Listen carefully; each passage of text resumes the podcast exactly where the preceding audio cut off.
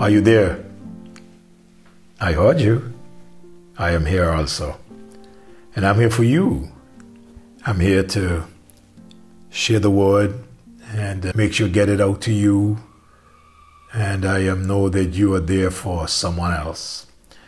And when you put us all together collectively, we are here for the Lord and for the work of the Lord. Even Frances Havergal, who many, many, many, many years ago wrote the song Take My Life and Let It Be Consecrated, Lord, to Thee. She is here with us. That's why it is good for us to write things and it's good for us to, you know, record things so that when we are not around, even like these devotions, I will never, ever in my life reach where these devotions are reaching. Never, ever. I would never, ever get a chance to speak to some of you in person. But God is using these devotions to speak to you. And just like I will never get a chance to speak to you, it is also true that you will never get a chance to speak to some of who will send to some others, but it is because of you sharing with someone, someone else get to hear. So Havergal say, Take my love, my Lord, I pour. At thy feet its treasure store. Take myself, and I will be ever only all for thee. Ever only all for thee. John in his message. Let me just share one other scripture that I want to share with you in regards to uh, spirit baptism. May I say to you that all believers are baptized into one body. That's why I don't see the sense in us as children of God fighting against one another. I don't see the sense as children of God, if we are children of God, trying to destroy one another. I, you know, this happens sometimes because of religion and not because of salvation. We are all baptized into one body. We are members of the same body. It doesn't matter where we go to church. I said to you before, and I say again, churches are like restaurants. Really and truly, they are spiritual restaurants. You and I are the ones responsible to make our choice on where we will eat and who we will allow to feed us and what we will eat. Whether meals that are good for us that will help us to grow spiritually or just to keep us where we are. The choice is always ours. So I don't allow religion to get in my way. Yes, I know all of us, we are not all on the same step of the spiritual ladder. There are those that are higher up than us, and there are those that are lower down than some of us. But we just want to thank God that we are all children, just like in the family. All of us were not born the same day, we have not matured the same way, all at the same time. Yep, there are some children in the family sometimes, and we as adults, we are called upon to help the children. So Paul wrote to the Corinthians in his first letter in chapter 12 and verse number 13, he said, For by one Spirit are we all baptized into one body. And I like how he says this whether we are Jews or Gentiles. And these Jews that John was speaking to who did not accept Christ, oh, they did not accept that, that Jews and Gentiles are one. Hmm. I'm now studying the book of, of Philippians. I've just finished the book of Galatians and I'm studying the book of Philippians and writing those notes out. And Paul referred to some who referred to Gentiles as dogs. Paul referred to them as dogs. those who are outside of Christ and coming teaching something that is not godly but is religious. So he said in 1 Corinthians 12 13, For we, for by one Spirit are we all baptized into one body, whether we be Jews or Gentiles, whether we be bond or free, and have been all made to drink into one Spirit. In other words, if you are a child of God, and I am a child of God, we are members of the body of Christ, and we are one. Let's move on. Let's move on to fire baptism. Hmm. Now, I believe that this fire baptism, remember, John said he baptized with water, but there's one coming after him who would baptize with the Spirit and with fire.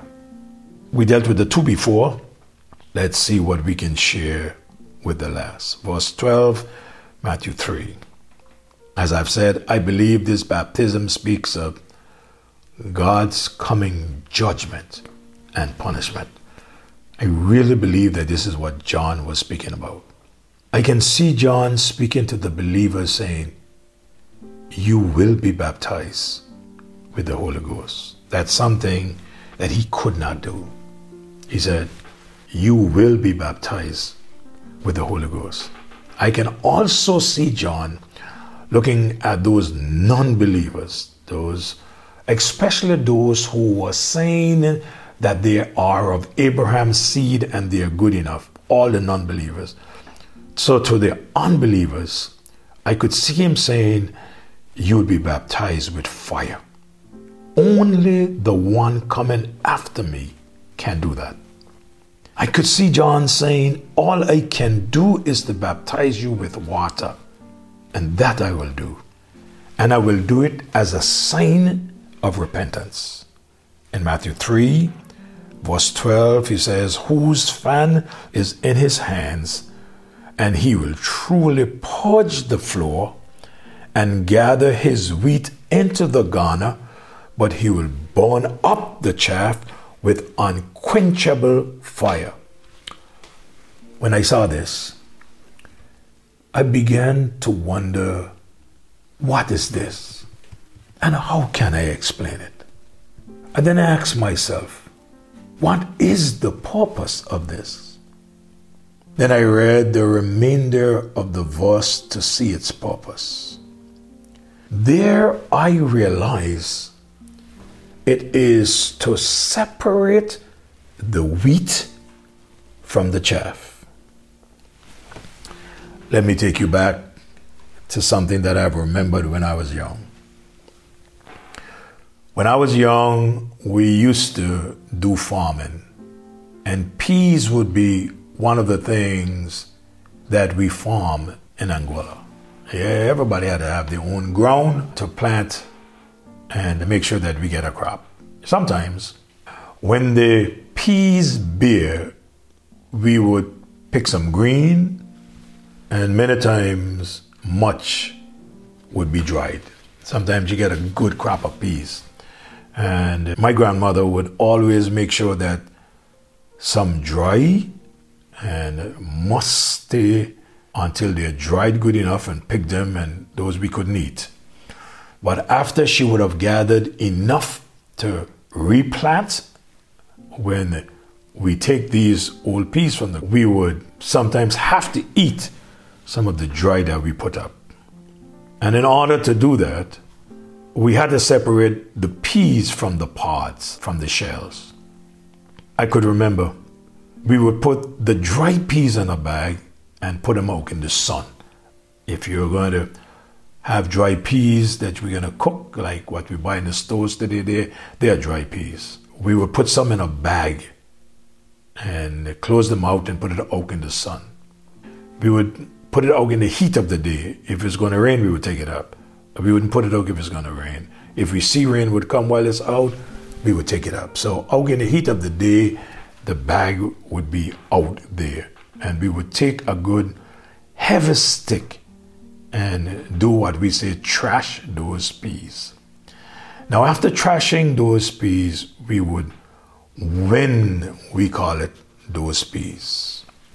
We would then throw them in a bad pan, shake it for a while until the shells came to the top and the peas would stay at the bottom. We would skim off the shells and then get the peas where some pieces of shells remain. We would then take all the peas, lift them up in the air, and let them fall in the bad pan. And the wind will blow out the shells and leave the peas only. That reminded me one day God will separate his wheat from the chaff. The wheat will be gathered and protected, but the chaff, the unsaved, will be burned with unquenchable fire. I believe that this is what John was speaking about when he spoke of the water baptism. Next morning, I want to go a little bit deeper and pick up a few more verses and share with you John and his message. Father, thank you, thank you, thank you. Use your word as you see fit. Save those, Lord, who would hear your word and would cry out to you. Thank you for those whom you have saved. Encourage every believer, and may you be glorified. In Jesus' name I pray. Amen. May God bless you richly. May you have a great day in the Lord. Be a blessing, and you will always be blessed. Have a great day.